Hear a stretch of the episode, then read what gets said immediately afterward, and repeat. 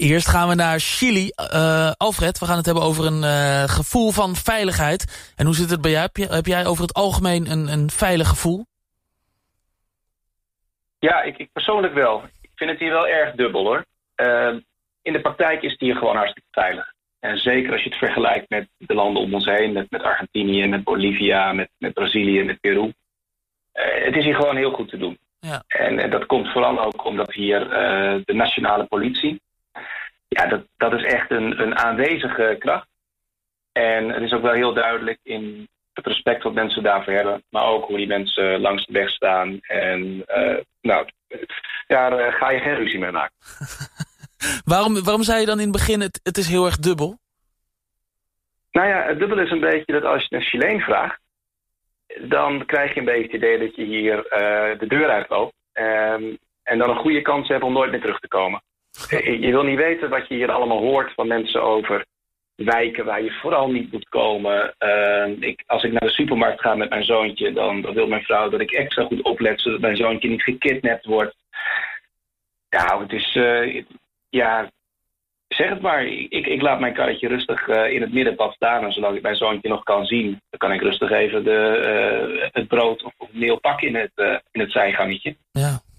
Maar uh, dat doe ik alleen als mijn vrouw er niet bij is, anders is het goed mis. waar, komt dat, waar komt dat rare gevoel vandaan dan? Van, van dat, dat, ja, die, die angst eigenlijk? Ja, ik weet het niet. Ik, ik, ik merk ook dat bijvoorbeeld met, met verzekeren... Uh, als, als Nederlander heb je, een, heb je een inbraakverzekering. Nou ja, en als er dan een keer ingebroken wordt... of, of een autoverzekering, als je auto dan gejat wordt... ja, vervelend. Maar uh, dat is dan even niet anders. En de Chileen die verzekert niet maar die gaat proberen te voorkomen. Dus als je hier door een wijk rijdt, ja, dan zie je alle huizen, die hebben een groot hek. Die hebben tralies voor alle ramen, of tenminste op de begane grond. Een hoog hek, een muur, uh, glasscherven ingemetseld, uh, uh, draad op, op elektriciteitsspanning erbovenlangs, een groot bord erbij, een hond.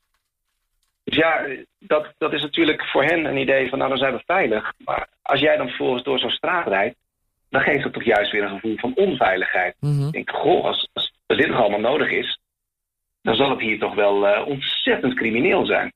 Ja, en, en, je moet daar dan natuurlijk ook aan meedoen. Hè? Als jij dat, dat enige huis hebt waar niet dat, uh, die tralies voor zitten, ja, dan denk ik dat ze je wel weten te vinden. Ja. Ja, ja, en, en um, hebben verhalen in, in de media bijvoorbeeld ook invloed op, op die angst?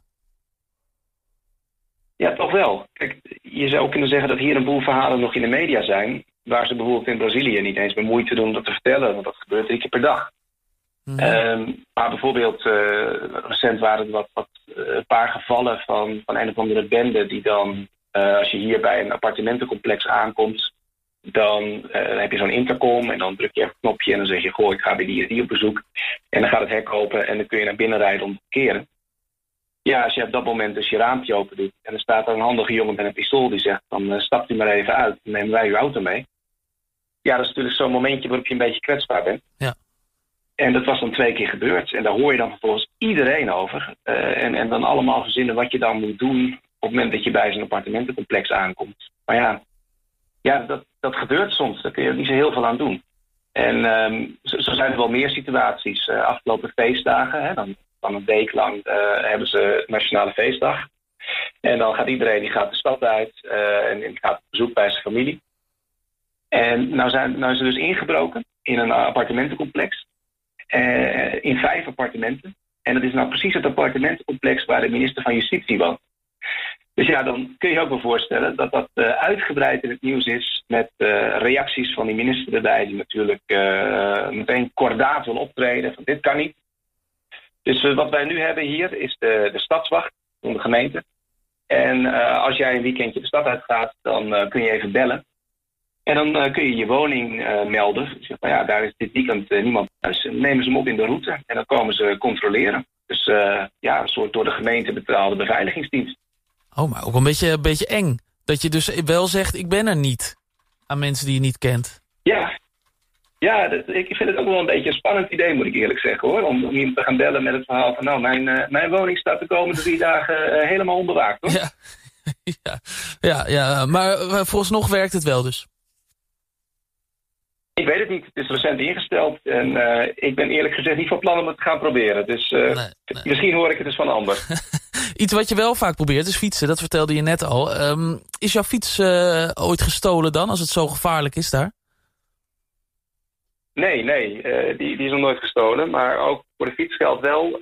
iedere Chileen beveiligt zijn fiets nogal in het extremum. En dan heb je van die U-locks, heette dat hier. Zo'n zo grote U-vormige stalen staaf mm. waar je een ander stuk op zet. Nou, je hoeft niet met een gewoon fietsslotje of met een ketting aan te komen. Nee, je moet echt zo'n ding hebben. Liefst ook van een bepaald merk, in een bepaalde kleur. Want dat zijn de beste. En dan hang je je fiets, die, die, die zet je dus uh, driedubbel dik aan een, aan een hek vast. En de Chileen die gaat dan nog een stapje verder. Die neemt ook uh, zijn helm mee. Kan het niet aan de fiets blijven hangen. Maar die neemt ook nog zijn zadel mee. Want uh, ja, er zou nog de kans kunnen zijn dat een, dat een handige dief je fiets laat staan en je zadel meeneemt. Doe jij dat ook? Nee, ik, ik heb, nou ja, ik, ik, zal eerlijk zijn, ik heb wel dat, dat, dat dikke stalen slot gekocht. Want ja, dat schijnt toch de gewoonte te wezen. Maar uh, je moet ergens een grens trekken hoor. Ik ga niet elke keer als ik naar de supermarkt ga met mijn zadel onder de arm door de supermarkt. Nee ze, ze, zien maar. Als zij ze nodig mijn zaden willen stelen, dan, dan merken we het wel. Heel goed. Nou ja, voor zover uh, die, die criminaliteit en die diefstal in, in Chili. Maar er, er, er zijn ook andere manieren waardoor mensen zich onveilig voelen. Bijvoorbeeld seksuele intimidatie. Ja, dat was afgelopen week ook uitgebreid in het nieuws. Ehm, Chili is echt wel een beetje een beetje vervelend land wat dat betreft. dat heet dan hier Piropos. En dat is eigenlijk wat, wat, uh, wat je in Nederland ook wel kent van, uh, van bouwplaatsen met bouwvakkers. Dus een beetje het, het najouwen van mensen en, en fluiten vrouwen, uh, dat verhaal. En nou ja, in ieder geval ook in de, in de metro. De metro is hier ontzettend druk. Daar heb je ook nog dat mannen zich blijkbaar niet kunnen gedragen. Dus er was laatst een onderzoek. 85 procent van de vrouwen heeft in de metro al te maken gehad met, uh, met een man die dan in de drukte even zijn handen per ongeluk dus niet op de verkeerde plek heeft. Mm Ja, en dat is echt, uh, nou, dat is echt gewoon sneu. Echt, ook gewoon, uh, het is niet alleen dat die mensen dat doen, het is ook gewoon dat, dat het grootste deel van, van de Chilenen aangeeft dat ze dat wel eens gezien hebben. En als dan gevraagd wordt of ze daar dan ook wat aan doen, of ze daar iemand ook op aanspreken, ja, is het antwoord toch niet. Dat vinden ze toch wel een beetje eng. Dus ja, dat, dat is dus een hele vervelende situatie. Ja. En nou is de, de burgemeester van de gemeente waar ik zit, Bas Tondes, die, die is een soort kruistocht begonnen om dat soort gedrag uit te bannen. En zoals ik al zei, van, eigenlijk gaat het erom dat mensen elkaar erop corrigeren en, en elkaar vertellen van joh, doe eens even normaal. Maar ja, hier gaan ze dat nog eens even anders proberen op te lossen. Dus op, uh, op alle bouwplaatsen in de gemeente waar ik zit, daar uh, wordt dan een bord opgehangen. En daarop staat, uh, hier vallen wij niemand lastig, want wij zijn tegen seksuele intimidatie. Nou, daar hoort dan een, een officiële um, een nieuwe wet bij. En ook een boetesysteem. Nou, er zijn drie boetes. De eerste boete, 300 euro voor seksuele intimidatie. De tweede boete, 250 euro voor obscene gedrag. En de derde boete, 200 euro, die is voor het beschadigen of het stelen van het bord.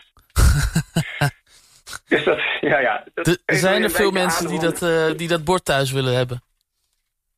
Ja, blijkbaar. Het geeft wel een beetje aan wat de, wat de truttigheid daarvan eigenlijk is. Hè? Ja, ja. En uh, die, de burgemeester die, die draagt dat dan ook zelf uit. En uh, dan, dan gaat hij ook allerlei vragen over die wet beantwoorden. En dan is natuurlijk zo'n vraag is van ja, maar wat nou als, als de vrouw het dan wel leuk vindt?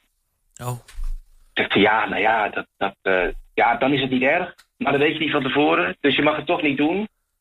Uh, maar je krijgt dan geen boete, maar je moet het toch niet doen. Ja, ja. En dus ja, die, die wet die komt dus in november dan officieel wordt die van kracht. Maar die wordt hier eerst ingevoerd en dan mogen mensen er nog wat van vinden. Dus de eerste boete is ook al uitgedeeld. Dus ja, die, die burgemeester stond ook weer prachtig op, op, op Twitter met een, met een tweet. Maar ja, de, de eerste boete is uitgedeeld. En die is uitgedeeld aan een man die tegen een vrouw zei... eet meer salade. Want dan kun je dat prachtige figuurtje van je behouden. Oh. Slecht. Zo. Dat is ook wel een hele dus verkeerde ja, opmerking. Ja, maar ja, als het dan toch in zo'n tweet achter elkaar staat... is ja. toch een beetje Donald Trump over. En nou, nou gingen de reporters natuurlijk achter het verhaal aan. En wat blijkt? Dat ging over een, uh, een tienermeisje. wat met haar vader boodschap aan het doen was. en een, uh, een ijsje ging halen. En die, die ijsverkoper zei dat dus. En dat meisje is meteen naar haar vader gegaan. En haar vader die vond dat natuurlijk uh, ook geen leuke opmerking. En die heeft die ijsverkoper meteen een pak rammel gegeven. Dus ja, of die boete nou zo nodig was, die was blijkbaar wel een, een stukje directe zelfcorrectie.